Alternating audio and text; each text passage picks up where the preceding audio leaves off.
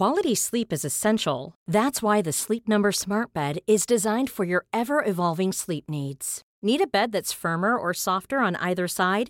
Helps you sleep at a comfortable temperature? Sleep Number Smart Beds let you individualize your comfort so you sleep better together. JD Power ranks Sleep Number number 1 in customer satisfaction with mattresses purchased in-store. And now save 40% on the Sleep Number limited edition Smart Bed for a limited time. For JD Power 2023 award information, visit jdpower.com/awards. Only at Sleep Number stores or sleepnumber.com. Even when we're on a budget, we still deserve nice things. Quince is a place to scoop up stunning high-end goods for 50 to 80% less than similar brands. They have buttery soft cashmere sweaters starting at $50, luxurious Italian leather bags, and so much more. Plus, Quince only works with factories that use safe, ethical, and responsible manufacturing. Get the high-end goods you'll love without the high price tag with Quince. Go to quince.com/style for free shipping and 365-day returns. As Brexit soured the prospect of investing in wine, and with interest rates predicted to move down a notch, what's the outlook for savers? Welcome to The Money Show, the FT's most popular weekly podcast. I'm Claer Barrett, FT Money Editor, and I'll be giving you the week's money news in downloadable form.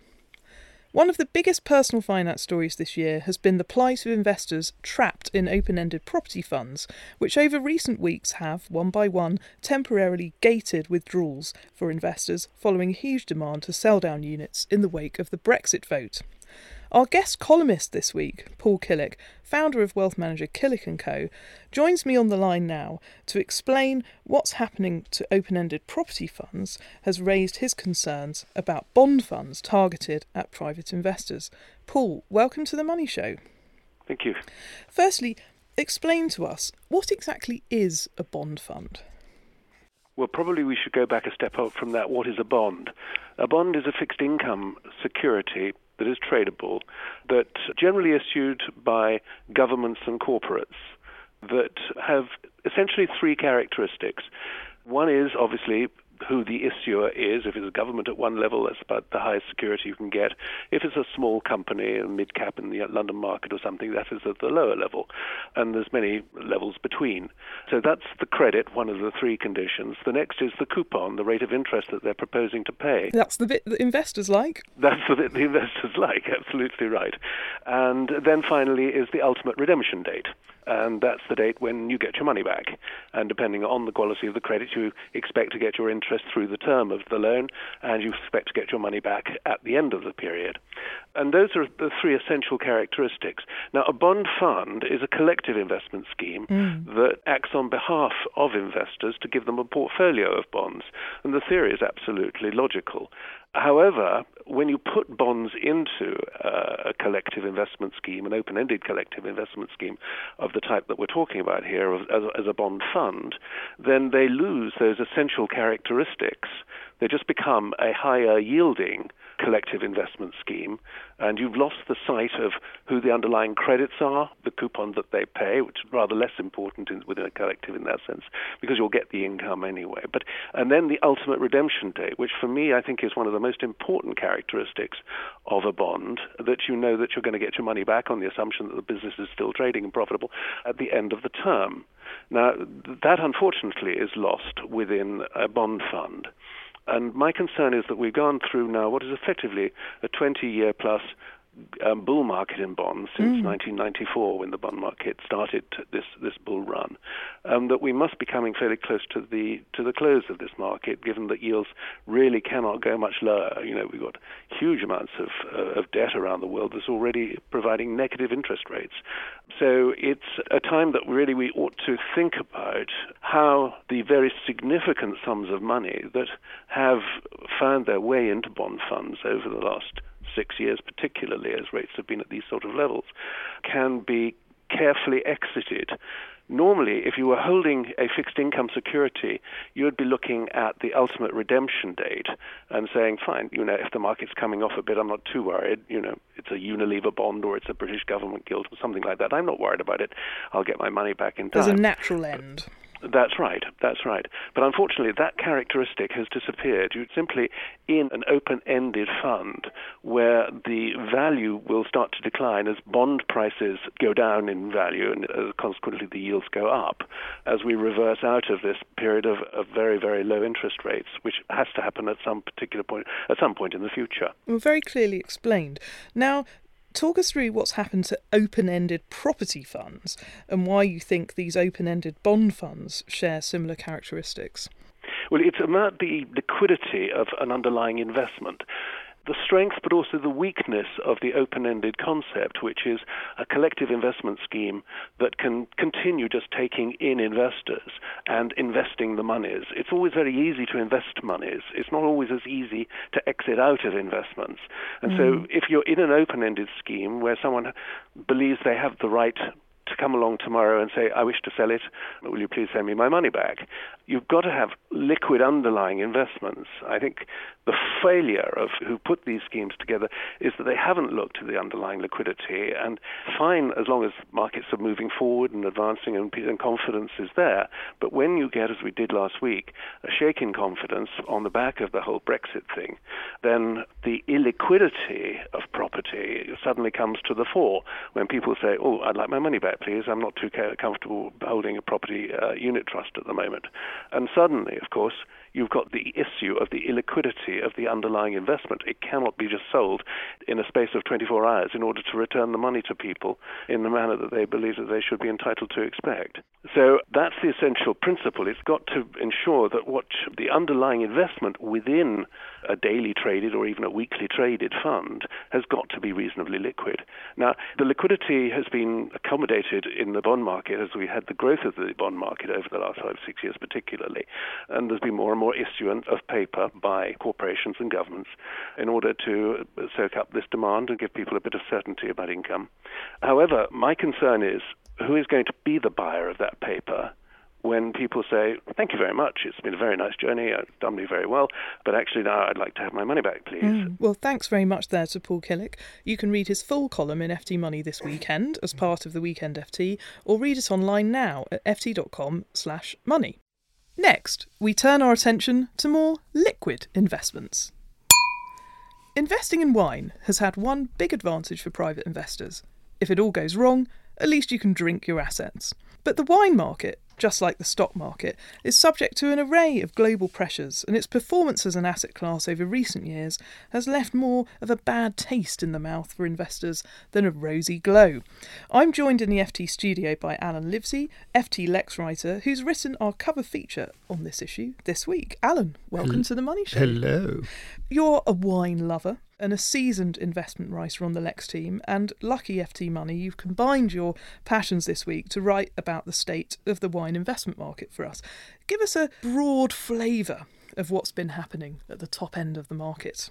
Well, it's been an interesting year, certainly, but uh, let's go back a bit and talk a little bit about the history. First of all, as an overview, the Bordeaux fine wine market, these are the higher priced ones, the better ones, encompasses a lot of more expensive wine, and it is a big part of the, say, UK wine trade. Mm. And it's important to France's economy. It's 15% of the wine produced in France is coming from Bordeaux. It's a major, major region. Now, in the run up to the middle, say 2009, 2010, there had been more and more interest in the wine market from the Far East. Yes. So the Chinese, Greater China, both in Hong Kong and the mainland, which had taken up, say, maybe a quarter of Bordeaux's fine wine in value terms, say 10 years ago. By last year, that was 50%. So it's become very, very important. So we had a push of Chinese interest into the wine market from the early part of last decade. At the same time, in 09 and 2010, there were two particularly good vintages for Bordeaux. So the two came together, along with interest from uh, the US, and we saw wine prices going up quite a bit to the point where in 2010, they, essentially, it's fair to say we had a bit of a bubble going on. A wine bubble. bubble. now, the way wine, at least in Bordeaux, amongst the best wines, they're offered in an en primeur market, a sort of early futures market is probably the best way to put it, And that's really done in Bordeaux in order to give the chateau a chance to sell their wines early and get some idea of Before allocation. they're even in the bottle. Before they're in the bottle. Tasting it from the barrel, predicting how good it's Exactly. So that puts a lot of pressure on the reviewers, and the reviewers will put out their take a view. Those reviews come out, and you can understand how, in a buzzing market, things can get overheated. The en primeur market kind of broke in 2011 because there had been a lot of demand in 2010 for these early vintages, essentially early auctions. And when 2011 and 2012 vintages and 13 were not so good, mm. and we saw the bubble burst a little bit. So wine prices have essentially been coming down from Bordeaux. Not everywhere, you know, Burgundy and other fine wines in other parts of the world haven't done so badly, but this is an important part of the market. It can be for certainly for UK trade 60, 70, 80% of Yeah, their of the- their the fine wine business. It yeah. is the backbone. So wine prices were in a bit of a bear market. And, and that's when we come into this year. We got to the en primeur market of 2015 in the springtime. in the springtime. The reviews were pretty good. They were actually the best reviews from wine writers since the 2010s. There was a bit of excitement building up.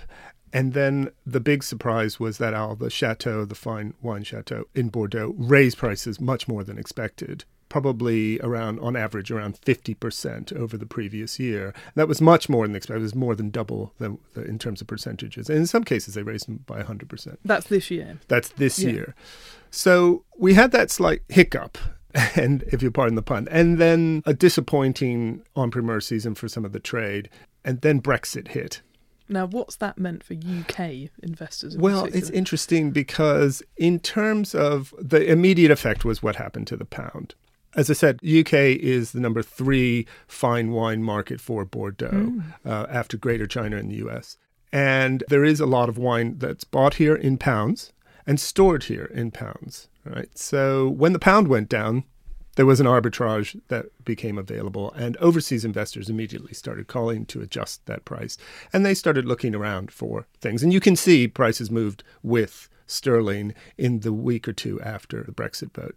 So that's been exciting, I guess, for the trade. Farr Vintners, one of the big traders here, said that June was their best month in years, since probably four or five years. So that's been good for the market. But for So- domestic UK wine investors, um, it's probably not so good because eventually some of this, if you're selling, okay, but if you're looking to replace stock or even just want to buy wine, Yeah, to have a uh, drink. well, it's all going to start going up in price pretty soon. So it's an interesting time. So there's a lot of buzz, there's a lot of activity, but at some point we're going to see prices going up. Certainly, and if you read Alan's full article in FT Money this weekend, he speaks to wine traders and talks about areas of the market other than en primeur where investors can target to make a healthy profit. Well, Alan, cheers. Thanks Nice for to joining us today.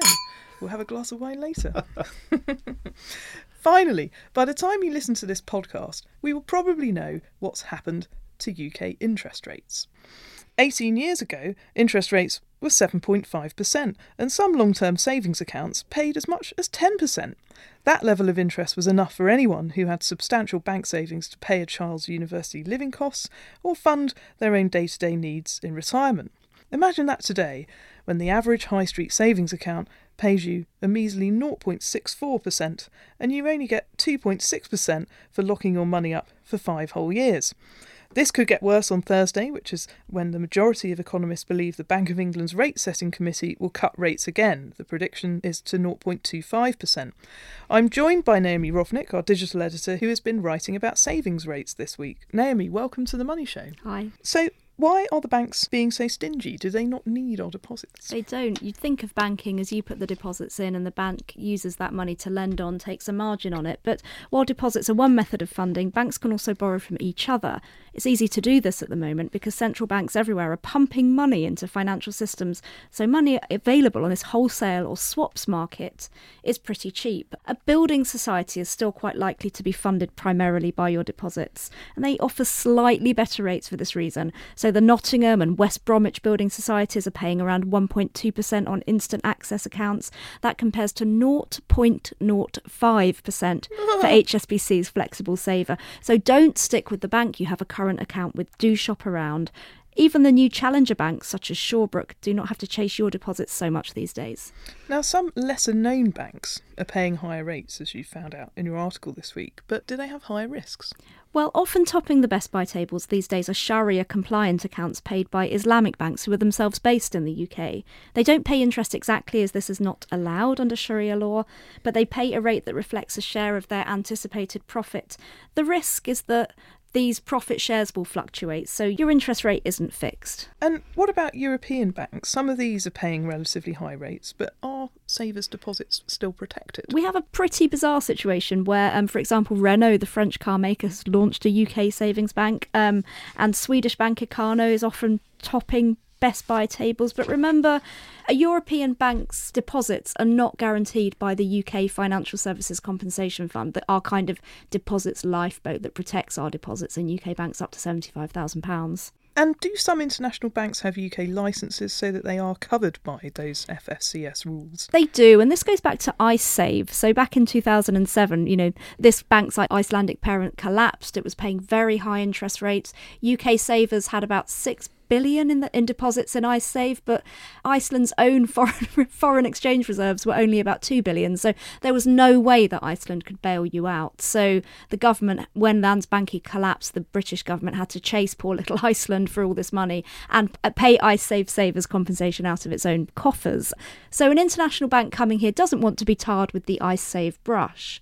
For example, Bank of Cyprus, which is a Cypriot bank, has launched a UK bank with a UK license so that it's covered by FSCS. Good. Well, lots to look at there. You can read Naomi's full feature on ftmoney.com. Thank you very much for joining us on The Money Show this week.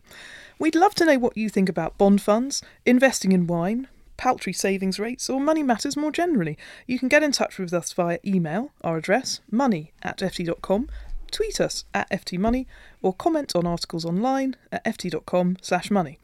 There's just time to tell you what else will feature in this weekend's issue. We will have full analysis of the Bank of England's interest rate decision, and my Serious Money column examines the next challenge for investors rising inflation. Plus, we have the latest share tips and directors' deals from the Investors Chronicle. The Money Show will be back next week, but for now, it's goodbye from me and our studio guests. Goodbye. If you enjoyed listening to this podcast, you might like to try our FT News podcasts which focus on one of the main issues of the day and bring you the insights and expertise of our global network of journalists, as well as outside contributors. You can download these at ft.com slash podcasts most days of the week. Flexibility is great. That's why there's yoga. Flexibility for your insurance coverage is great too. That's why there's United Healthcare Insurance Plans. Underwritten by Golden Rule Insurance Company, United Healthcare Insurance Plans offer flexible, budget friendly coverage for medical, vision, dental, and more.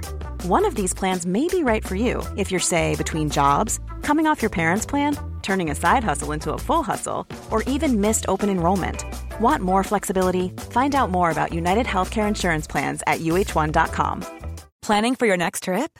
Elevate your travel style with Quince. Quince has all the jet setting essentials you'll want for your next getaway, like European linen, premium luggage options, buttery soft Italian leather bags, and so much more. And is all priced at 50 to 80% less than similar brands. Plus, Quince only works with factories that use safe and ethical manufacturing practices. Pack your bags with high-quality essentials you'll be wearing for vacations to come with Quince. Go to quince.com/pack for free shipping and 365-day returns.